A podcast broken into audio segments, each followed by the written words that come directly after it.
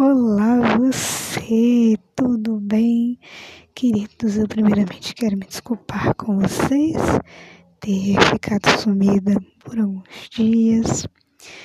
É, fiquei sem voz alguns tempos atrás e estava tratando para recuperar, mas hoje estamos aqui para mais uma meditação da nossa lição da Escola Sabatina Jovem. E, para não atrasar vocês, os episódios aqui agora vão ser um pouquinho mais curtos, para que tanto eu quanto vocês a gente se atualize nas lições da Escola Sabatina.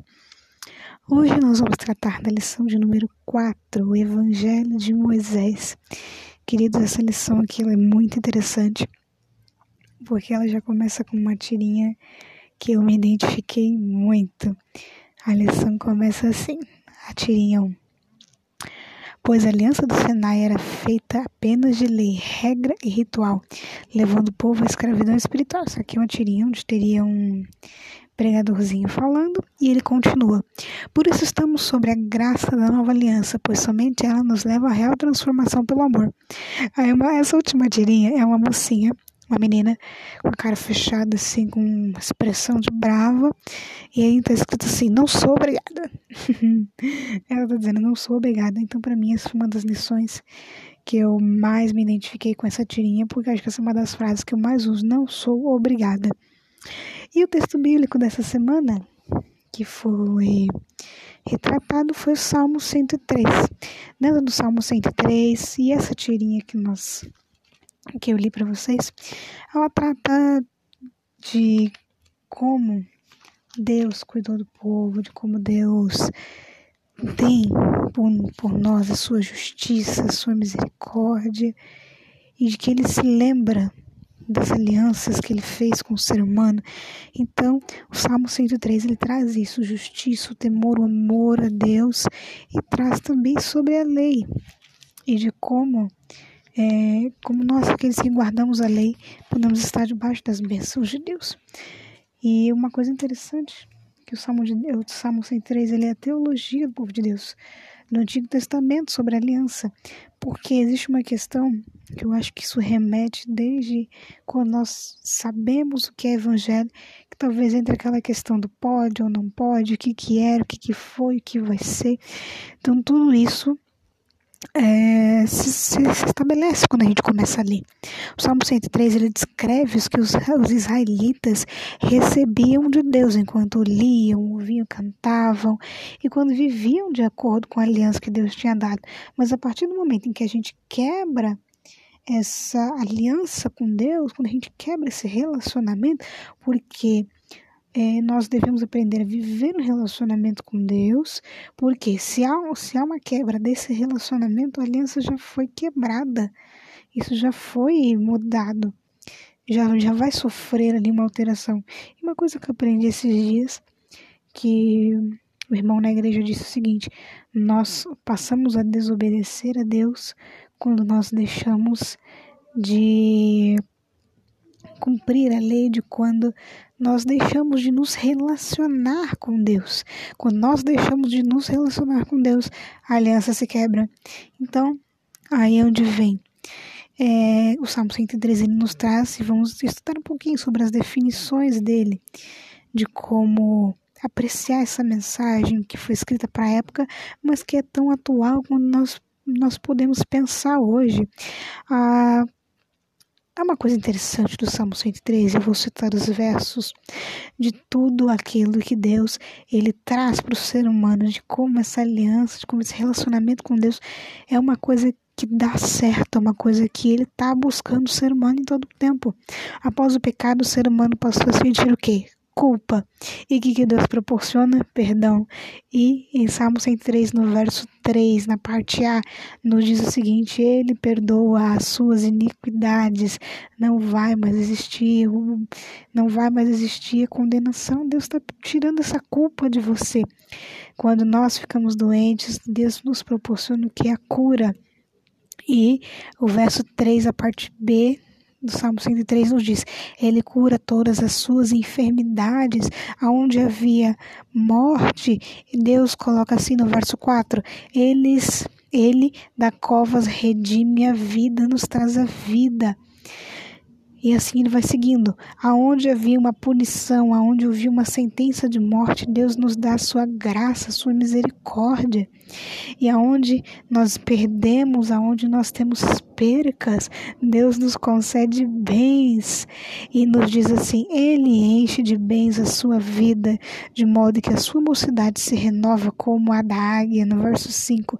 Então o salmista ele aplica essa essa lista de benefícios quando nós estamos ao lado de Deus. E, e esse perdão nós alcançamos porque Deus nos proporciona tudo isso. Mas talvez você se pergunte assim: mas se você pudesse receber só um desses perdões, desse que eu acabei de ler para você, é, o perdão, a cura, a misericórdia, a remissão, qual que você escolhe? Quando eu me, perguntei isso, eu acho que eu escolheria o perdão, porque através dele nós podemos alcançar as demais coisas. Porque quando você tem o sentimento, uma sensação de que você foi de fato perdoado, você tira uma culpa de você. Você tira de si mesmo uma sentença de morte, você tira de si um, uma impressão ruim de você mesmo. E é tão fácil a gente cair numa ilusão de que nós não somos bons, de que nós não somos falhos, de que não há uma chance para nós e nós passamos a acreditar nisso. Um dos grandes problemas do ser humano é acreditar naquilo. Isso eu escutei muito na faculdade, de que nós temos a tendência a absorver o que não é bom, uma crítica negativa, do que nós absorvemos algo que é bom. Então, é, é, é o oposto do que, do que deveria ser. Então, é, é, muito interessante isso. Essa aliança que Deus faz com o ser humano, essa reparação, esse relacionamento que Ele busca constantemente com nós. E apesar e esses, e esses benefícios que Deus proporciona, estão também baseados em sofrimentos que o ser humano passa, porque nós sentimos culpa, nós nos sentimos doentes, nós estamos é, condenados à morte, a uma punição, a perder tudo, e Deus ele faz totalmente o oposto.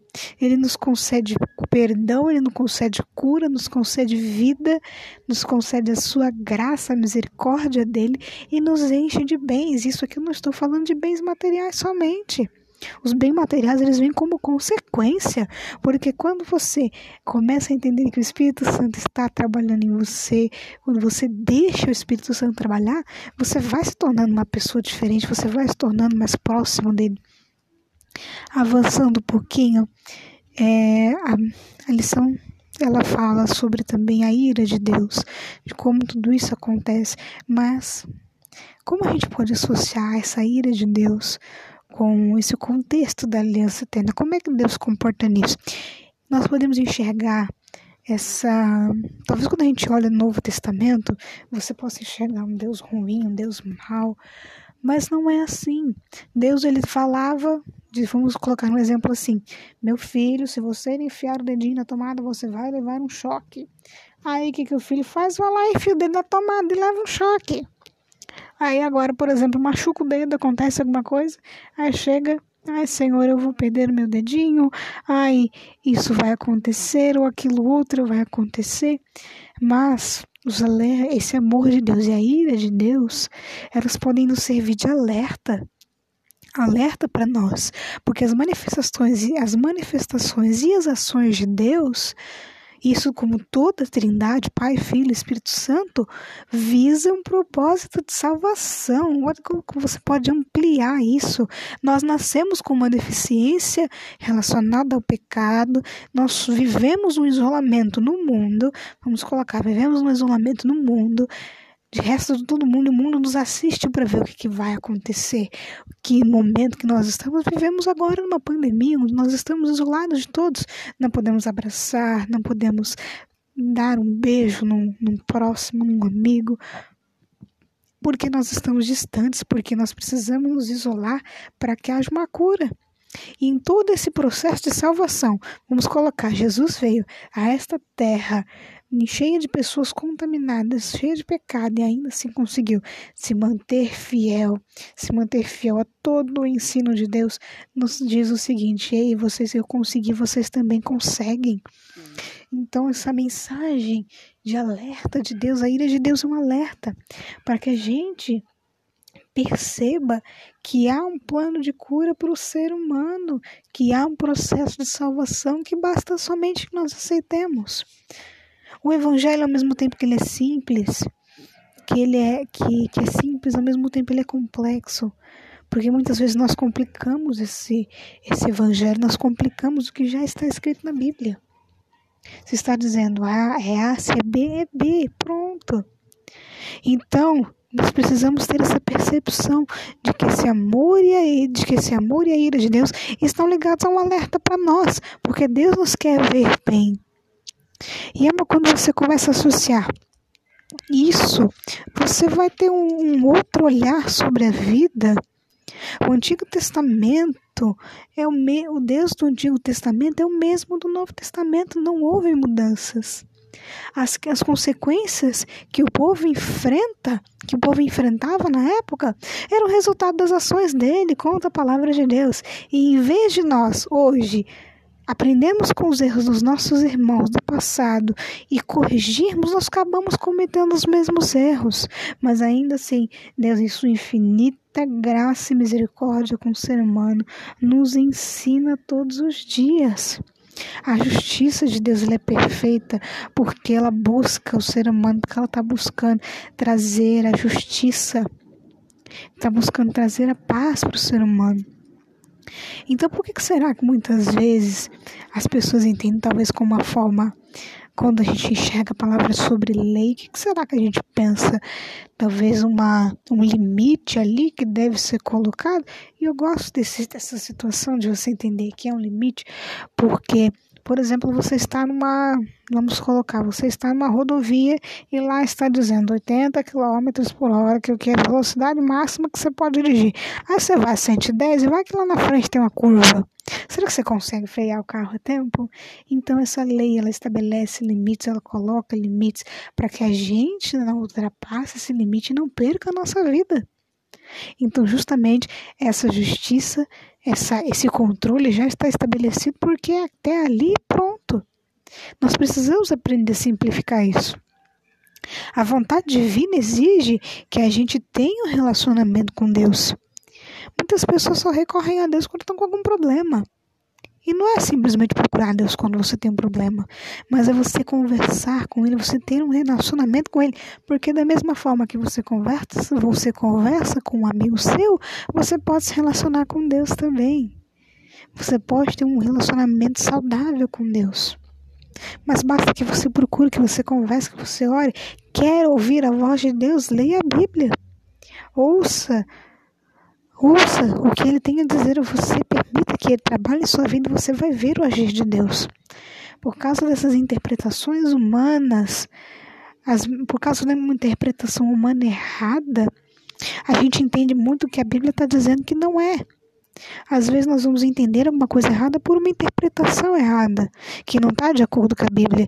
Então é necessário a presença do Espírito Santo, é necessário que ele nos instrua para compreender o que é certo, para compreender aquilo que realmente é de fato que a Bíblia está dizendo. E eu gosto muito de que nós podemos aprender disso, aprender de Deus. Seu sacrifício de Jesus não fosse realizado, o fim da linha para o ser humano seria morte, não teria esperança na vida. As pessoas não teriam fé, não, não teriam uma esperança de que as coisas poderiam melhorar, porque tudo seria o ponto final. É tão lindo ainda assim ver que, mesmo na situação que nós estamos vivendo, as pessoas podem dizer: Isso vai passar, nós vamos sair mais fortes disso, vamos ser melhores, vamos sair com novos aprendizados.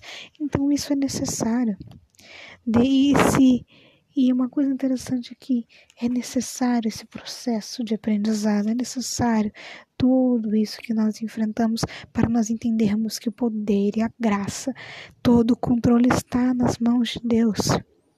Será que nós podemos aprender disso? Aprender que a lei de Deus ela é perfeita, que nos coloca em uma posição de benefício ainda para o ser humano? Como, como, como humanos falhos, sem o auxílio do Espírito Santo, a gente nunca vai conseguir cumprir a lei. Nós somos falhos, nós vamos pecar. E nós pecamos todos os dias.